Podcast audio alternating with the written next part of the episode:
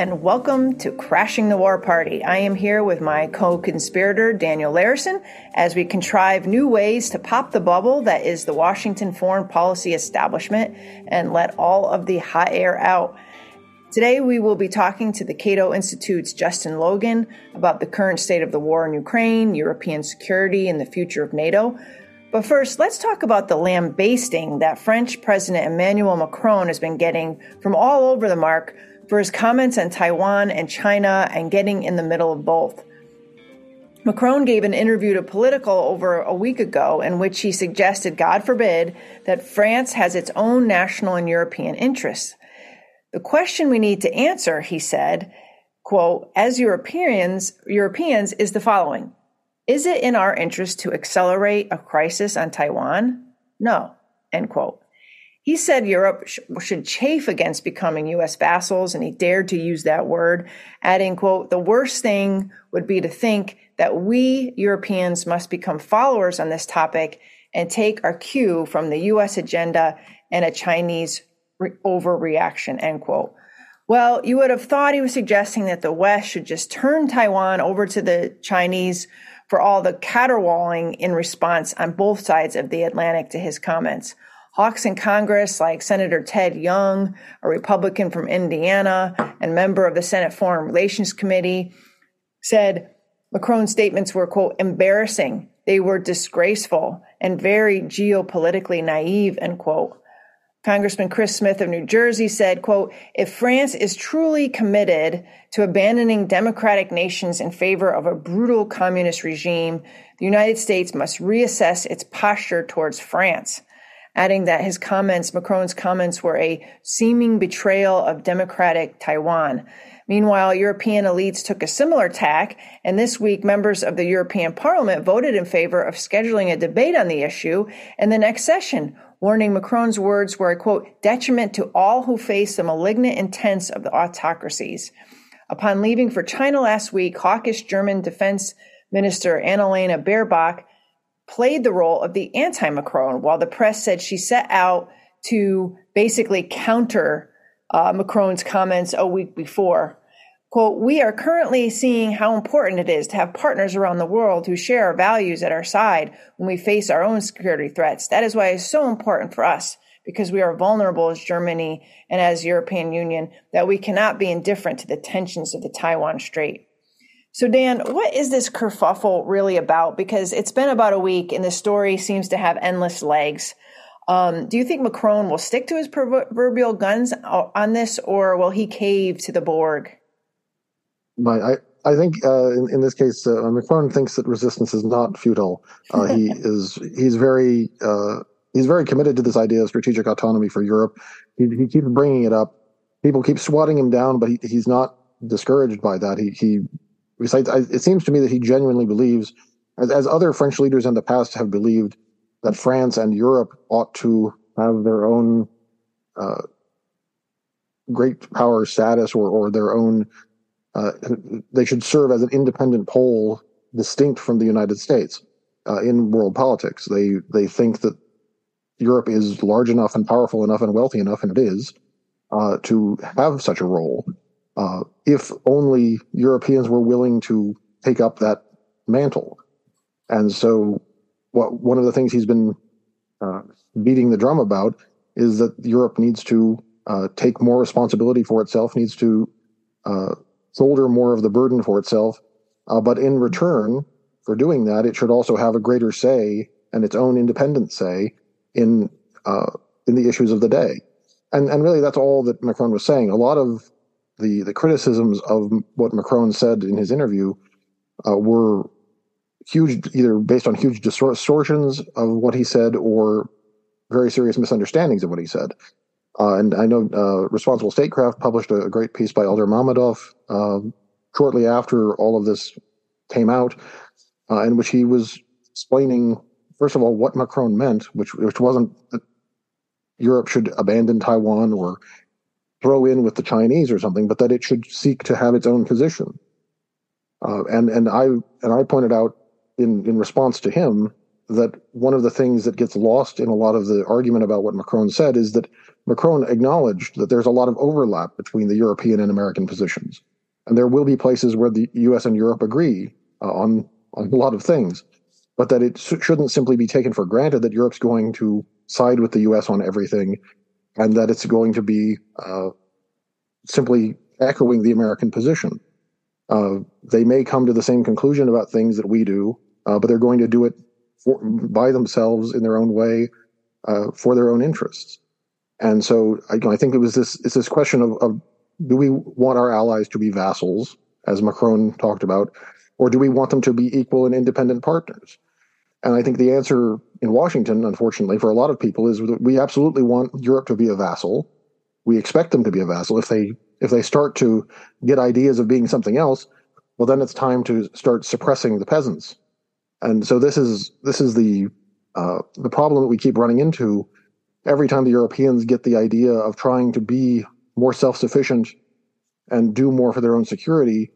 The U.S. comes in and swats them down and tells them, "How dare you even think of such a thing?" And unfortunately, they have a lot of people in Europe uh, siding with them. A lot of a lot of top European officials, especially in Eastern Europe, uh, are perfectly fine with the status quo. They don't want to to change anything. They they like being dependent on the U.S. Uh, and they're, they're satisfied with the way things are. Uh, Macron, you know, maybe this is because of something peculiarly French uh, about the way he looks at things. Uh, you know, France considers itself even today a, a, significant world power, and so it wants to act as one, and it's going to talk about things as though it is, uh, whether we really recognize them as as that or not. And so, what what we're really seeing is this this fight between a U.S. led system uh, and the the emergence of multipolarity, uh, where Europe wants to be one of those poles or so, some in Europe want to be part one of those poles. Uh, and you have the U.S. and uh, many in Europe that want to to stick with the status quo. Yeah, and I find like the uh, the criticism very superficial because you know this idea that you cannot criticize um, or you can't you you have to bend the knee to the uh, criticism of China at all times.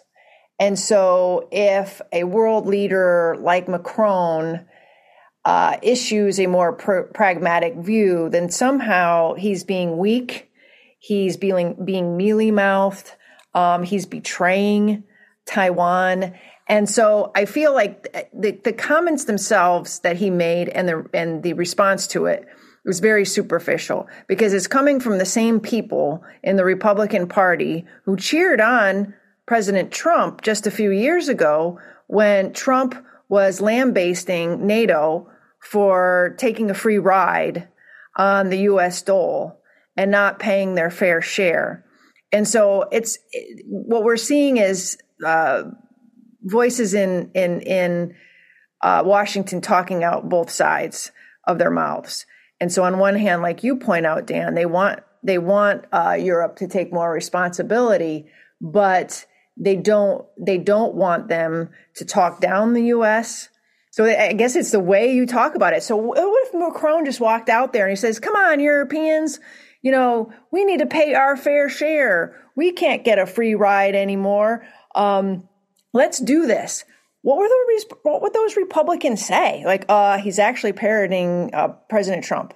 I think it was the way Macron said what he did, using the word vassals, and then you have the the the whole uh, pitfall of talking about China in any way that doesn't frame it as an evil scourge or a threat to the West. And so that's where Macron fell short in the court of, of public opinion. But like you point out, Dan, he's not he's not saying anything um, that these uh, that many of these American critics haven't suggested uh, would be the right way to go in the future. And and let's face it, anybody look at look at what uh, President Lula of Brazil, the attacks that he is getting for visiting Russia and meeting with Lavrov, the, the foreign minister, uh, over the last 24 hours. Uh, John Kirby, the spokesman for National Security Council, came right out and said that that Lula was parroting, and I'm quoting here, parroting Russian propaganda by going to Russia and saying things like, we need peace and offering himself up as sort of a, a peace broker and, and talking in the way he did about needing the, the need for this war to, to, to go into some um, passage of uh, negotiated settlement. So we have our own um, spokespeople, our official Washington, calling our partners in our own hemisphere propagandists because we don't like what they say. And this is happening um, over and again.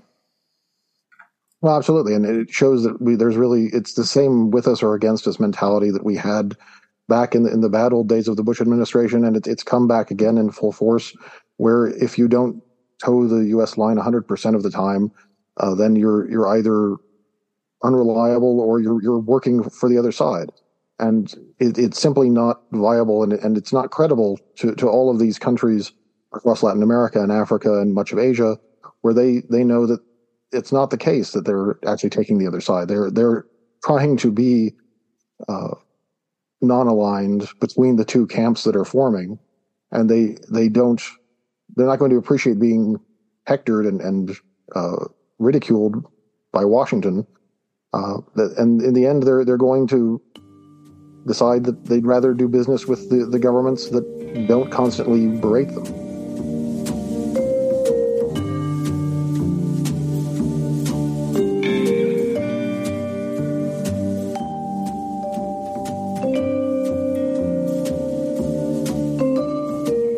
Next up, we have Justin Logan joining us on the show today. Justin is a director of foreign policy studies at the Cato Institute. His articles have appeared in International Security, the Journal of Strategic Studies, Strategic Studies Quarterly, Foreign Policy, The National Interest, National Review, Politico, and many more. Welcome to the show today, Justin. Thanks so much for having me. Now, you've been arguing for some time now that the U.S. needs to find more ways to cut the cord and allow Europeans to start taking responsibility for its own security. You've argued that NATO has outlived its mission and there must be a rethinking of the alliance and its purpose for the 21st century. You've continued to argue these themes despite the Russian invasion of Ukraine last year. In fact, you recently released a paper on the need for increased burden sharing on behalf of European allies and partners called Uncle Sucker. In it, you say the only way to produce more equitable burden sharing is to make allies doubt the strength of the U.S. commitment. The stronger the belief in the U.S. commitment, the harder it is to get allies to defend themselves. Unless policymakers fundamentally change their approach to alliances, there is little help, hope that defense burdens can be spread more equitably. But yet the tide of the mainstream media and the mainstream and mainstream Washington seems to be going in the other direction. An article published just Monday by the New York Times announced that the that the Russian invasion of Ukraine is revolutionizing NATO military strategy, which is the headline, and the need for more, more integration of American allied war plans, more military spending, more detailed requirements for allies to have specific kinds of forces and equipment to fight, if necessary, in pre assigned places. The article quoted people like Ivo Daalder saying things like, quote, NATO is an organization that took a holiday from history, but Putin has, quote, reminded us that we have to think about defense and think about it collectively. So, Justin, do you feel like you're screaming into the wind these days? Would you mind taking a moment to tell us why those who believe in and are spreading the NATO has a renewed purpose narrative are actually doing Americans and even Europeans a disservice? Yeah. So to begin with, I pretty much always feel like I'm screaming into the void, although, you know, a little bit less so now than, than otherwise. Um, I think to start at the beginning, right? It, it, the story that we tell ourselves, the story that IR scholars tell, the story that kind of Americans tell is that we fought two big bloody wars in Europe and engaged in a multi trillion dollar Cold War in Europe for counter hegemonic purposes, and the public doesn't use the word counter hegemonic, but the IR people do. Um, and the basic premise is we didn't want one country to dominate Europe, right? So World War One, World War Two, um, Germany, the culprit, and the Cold War, of course, the Soviet Union was the looming danger. And I think in the contemporary day, in the year of our Lord 2023, it's quite clear that the counter hegemonic US project in Europe has been accomplished. There is no prospective hegemon on the horizon or indeed over the horizon for at least a generation, that is to say 20 years. Another way of putting it would be the policy relevant future, right? You can't make policy with an eye to, you know, kind of more than 20 years down the road. So if there's no country that threatens to dominate Europe, to conquer enough of its territory or to have enough uh, economic power that it can determine political decisions made by other states under its uh, uh, uh, tutelage, then the security problem in Europe, or security problems as they may be, that confront Americans are actually quite limited. Now, in the meantime, as that counter hegemonic project has been accomplished and achieved, NATO, of course, has accumulated 31 going on 32 members. Um, and many of those members, for very understandable, narrow nationalistic reasons, feel a lot of insecurity. It makes a lot of sense to me, perfect sense, that if I were in Riga or Tallinn or um, you know, any other Warsaw, even, um, I would feel a lot of anxiety about Russian uh, uh, risk tolerance. Right, the great uh, formula for risk is capabilities times intentions.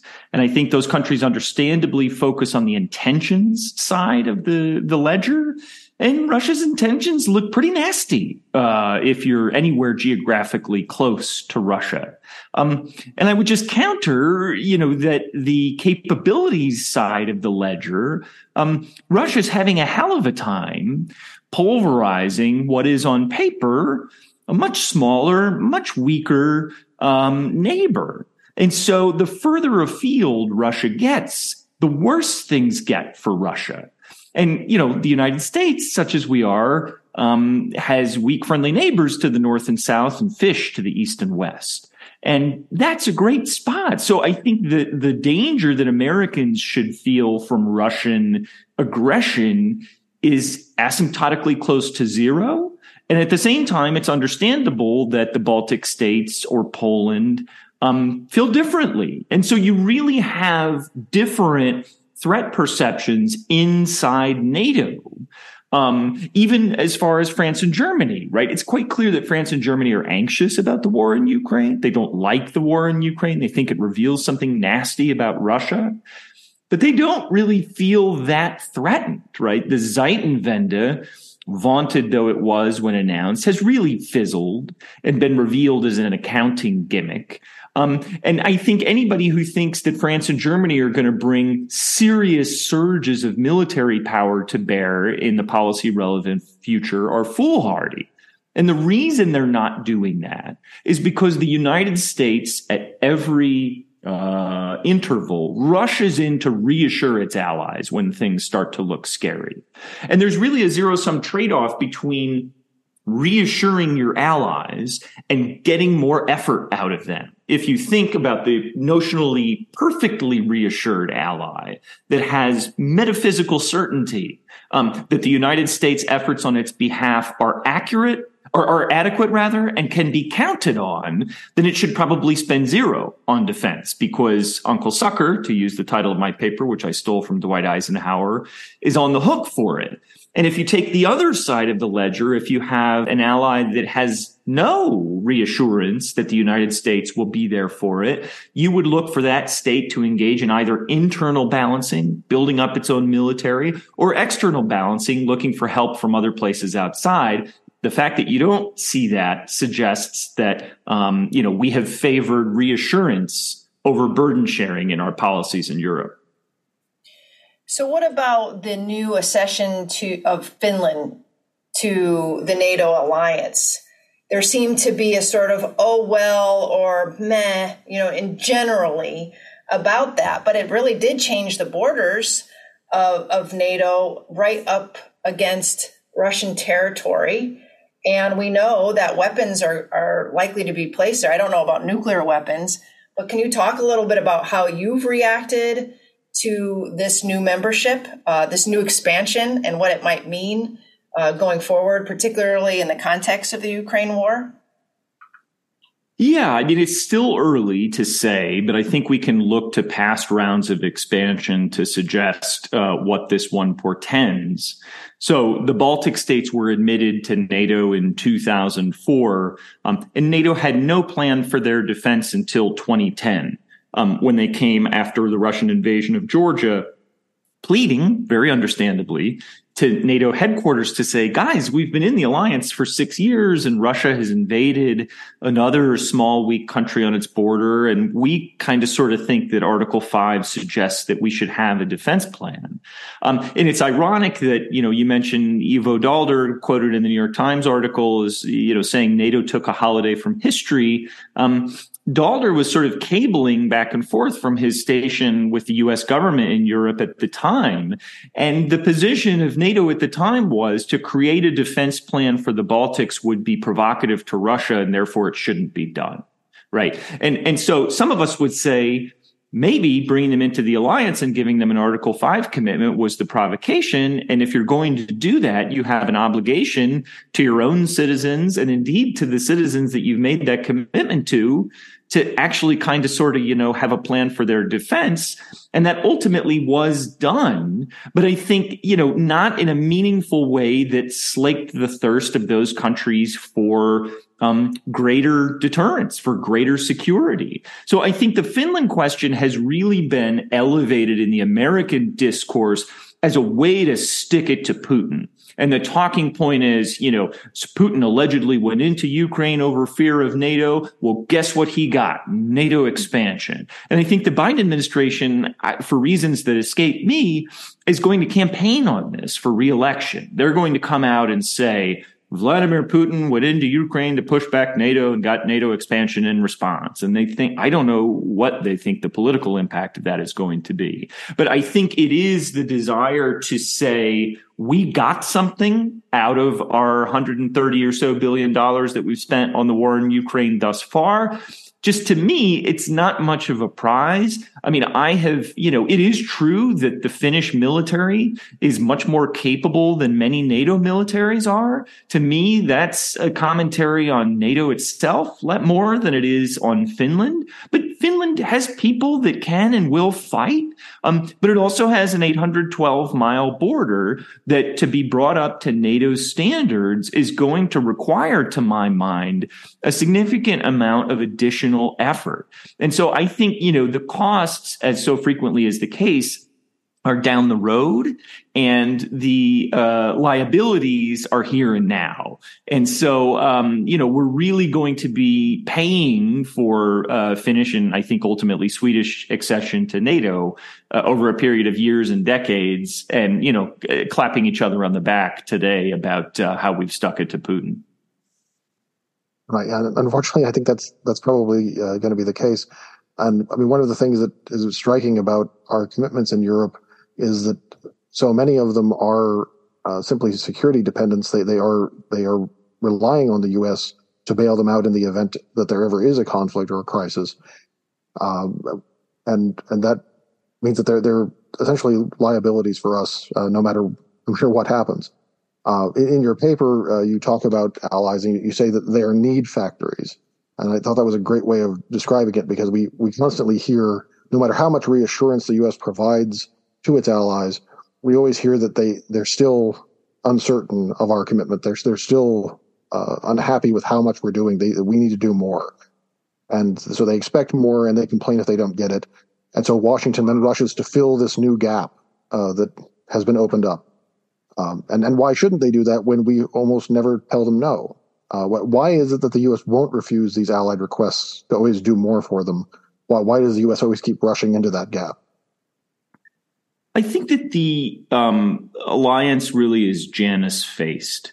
Um, uh, when you have these discussions about adding new members to NATO, The discussion is all about liberalism and democracy and tall, handsome men in well tailored suits and good wine at the receptions and things of this nature.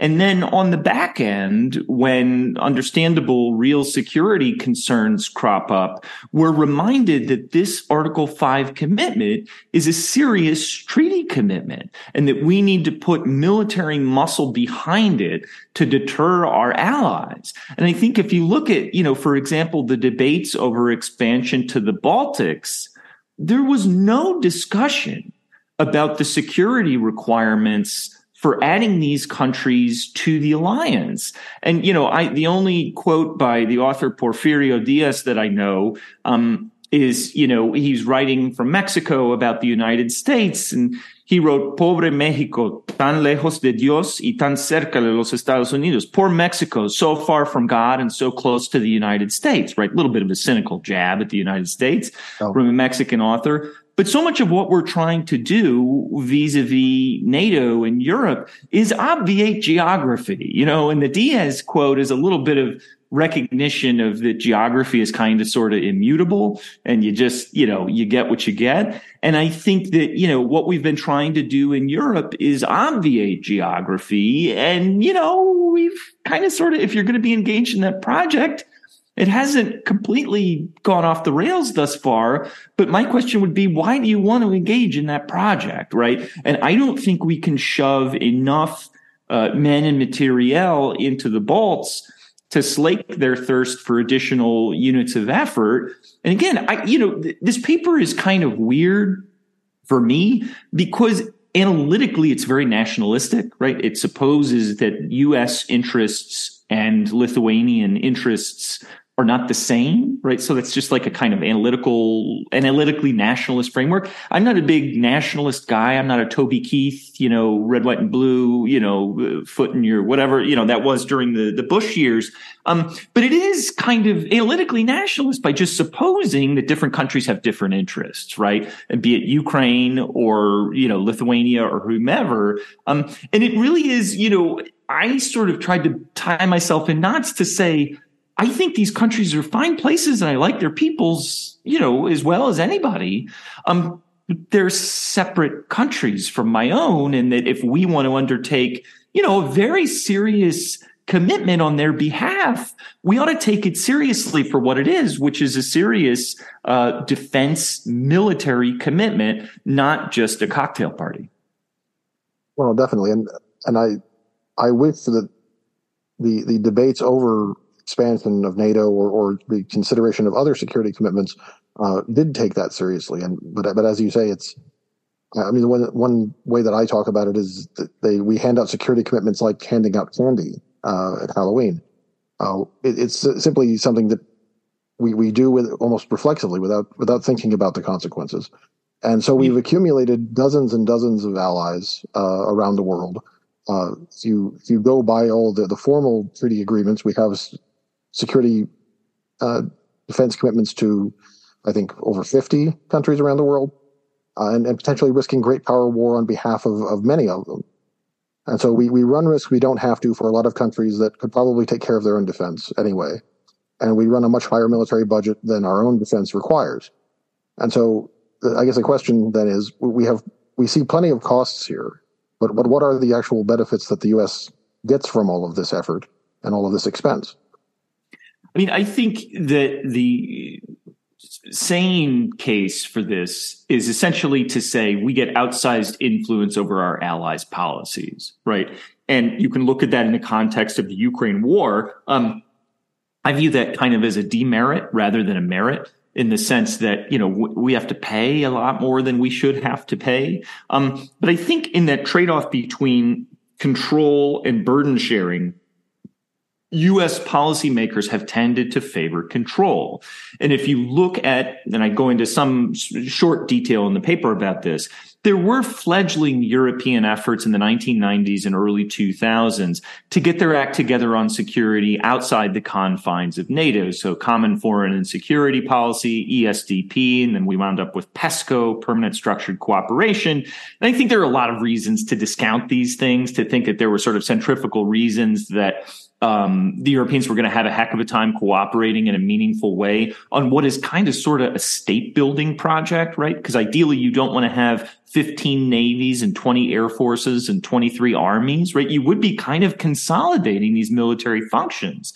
But what was the United States response to this? We complain about burden sharing since Eisenhower. Remember, Nicholas Burns, who was at NATO, the U.S. ambassador to NATO in 2003, um, went in and pounded the table and said, European security cooperation outside the confines of NATO poses the greatest threat to the transatlantic relationship out there.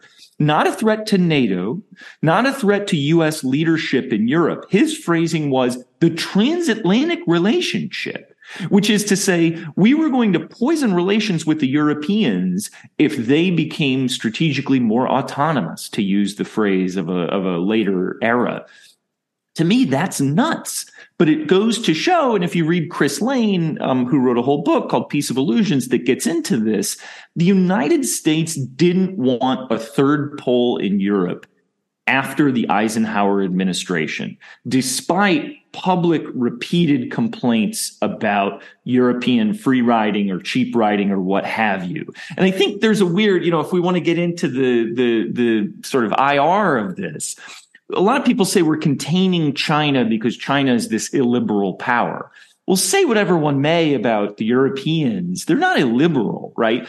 And if the United States was containing European power, at a time when it was illiberal, then it tells us something important about U.S. foreign policy and international relations, which is to say it might not be the case that the United States contains illiberal powers because they're illiberal, but contains any power that appears as a competitor to the United States.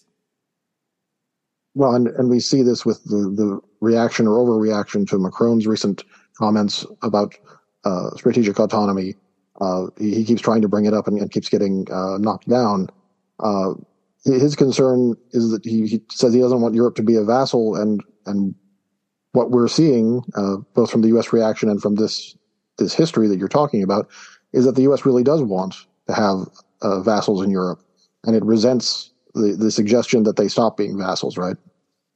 I mean, I think what the United States to do would like is for European militaries to be extremely powerful and to do exactly what Washington tells them to do when we tell them to do them. And that's not a bargain that the Europeans are likely to take, right? If the United States has overweening military power in the defense of Europe, then the Europeans are going to shirk. They're going to have more expansive pension programs. They're going to have better infrastructure, beautiful museums, subsidize any range of domestic economic activities. And I have to say, I can't fault them for that, right? It's, you know, I sort of fault U.S. policymakers in this much more than I do, um, foreign heads of state, right? It's very difficult to take on the United States frontally or even obliquely, as you've suggested vis-a-vis Macron. And if you're going to be dominated by an outside power, you know, you might as well be able to go to the Louvre and, you know, I, I, think the Europeans have tended to invest in things like that. Whereas absent the United States, there's a good reason to believe that they would be much more serious about producing their own military power and pooling their own military resources across countries. So, Justin, I know we're running out of time, but I wanted to ask you one last question. Um, you raised the specter of China. Is NATO um, sort of formulating a new uh, mission and directing some of its resources, or, are they expected to direct any of their resources towards China vis a vis the Taiwan issue? I mean, I feel like I read headlines every day, and some of them are coming out from uh, Jens Stoltenberg, head of NATO, where he is at a press conference and he talks about the alliance and he talks about um, European and Western uh, unity on the issue of defending Taiwan's democracy or independence or whatever the word of the day is. But there seems to be a sort of commingling between the Western U.S. interests and um, pushing back on on China and and NATO? And do you see that opening up as a new front uh, for for for NATO's mission at some point, or as it has it already opened up? I mean, I think that the basic European play here, and if you talk to European diplomats, what they will tell you is that their fear is that Europe come to be viewed from Washington as a theater rather than a global partner. So what they want to do is to keep the United States deeply involved in European security affairs, while at the same time realizing that US elites really have their eyes on East Asia in general and China in particular. So what they've begun to do is to do militarily superfluous, trivial things like send a frigate into the South China Sea or liaise with Indo-PACOM, which gets lonely sometimes and likes to see Europeans stopping in for a dram, um, and saying that they are a partner in the U.S. military project of containing China. Now, the Europeans won't say we're a partner in the U.S. military project of containing China, but that's the allusion that they're trying to make. And the question here is whether whether the Americans will be stupid enough to believe that the Europeans are going to make a militarily relevant contribution to the containment or indeed war fighting against China. Now, the answer to this question is a metaphysically certain no. Under no circumstances will the German or French navies fight China full stop ever. It's not going to happen for very sound reasons. But they realized that keeping the Americans on the hook for Europe um, requires pretending to go along for the ride in East Asia. And so we may unfortunately need Uncle Sucker part two to recapitulate the, just how profoundly gullible US elites are in terms of thinking that there's a bargain to be struck between a trivial, meaningless European exertion in East Asia in exchange for 80 or 100 billion dollars a year of US exertion on behalf of Europe. And I think you're even starting to see some of the smartest China hawks say, wait a minute, wait a minute. What is the deal here? What is the proposition? Because they would rather have that 80 or 100 billion bucks a year uh, in submarines and surface fleet that they've been complaining about. So I, am actually quite concerned that American elites will go for this deal and smile and nod and say, oh, okay, great. We have the French and the Germans along for the ride in East Asia, which is just a complete delusion.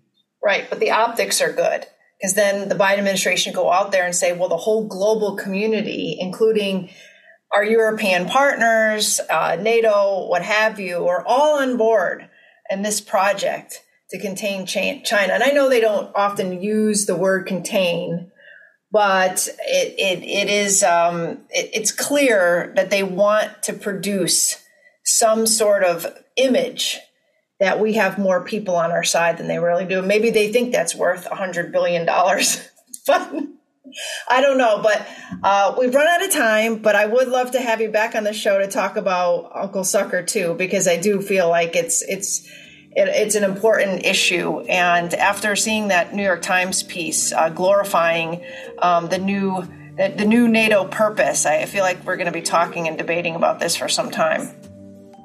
It's always nice to see you guys. Thank you for having me on. Thank you. Thanks for being here.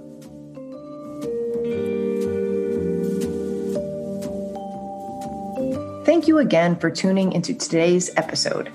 If you enjoy and value real conversations such as these, please leave us a five star rating on your favorite podcaster of choice.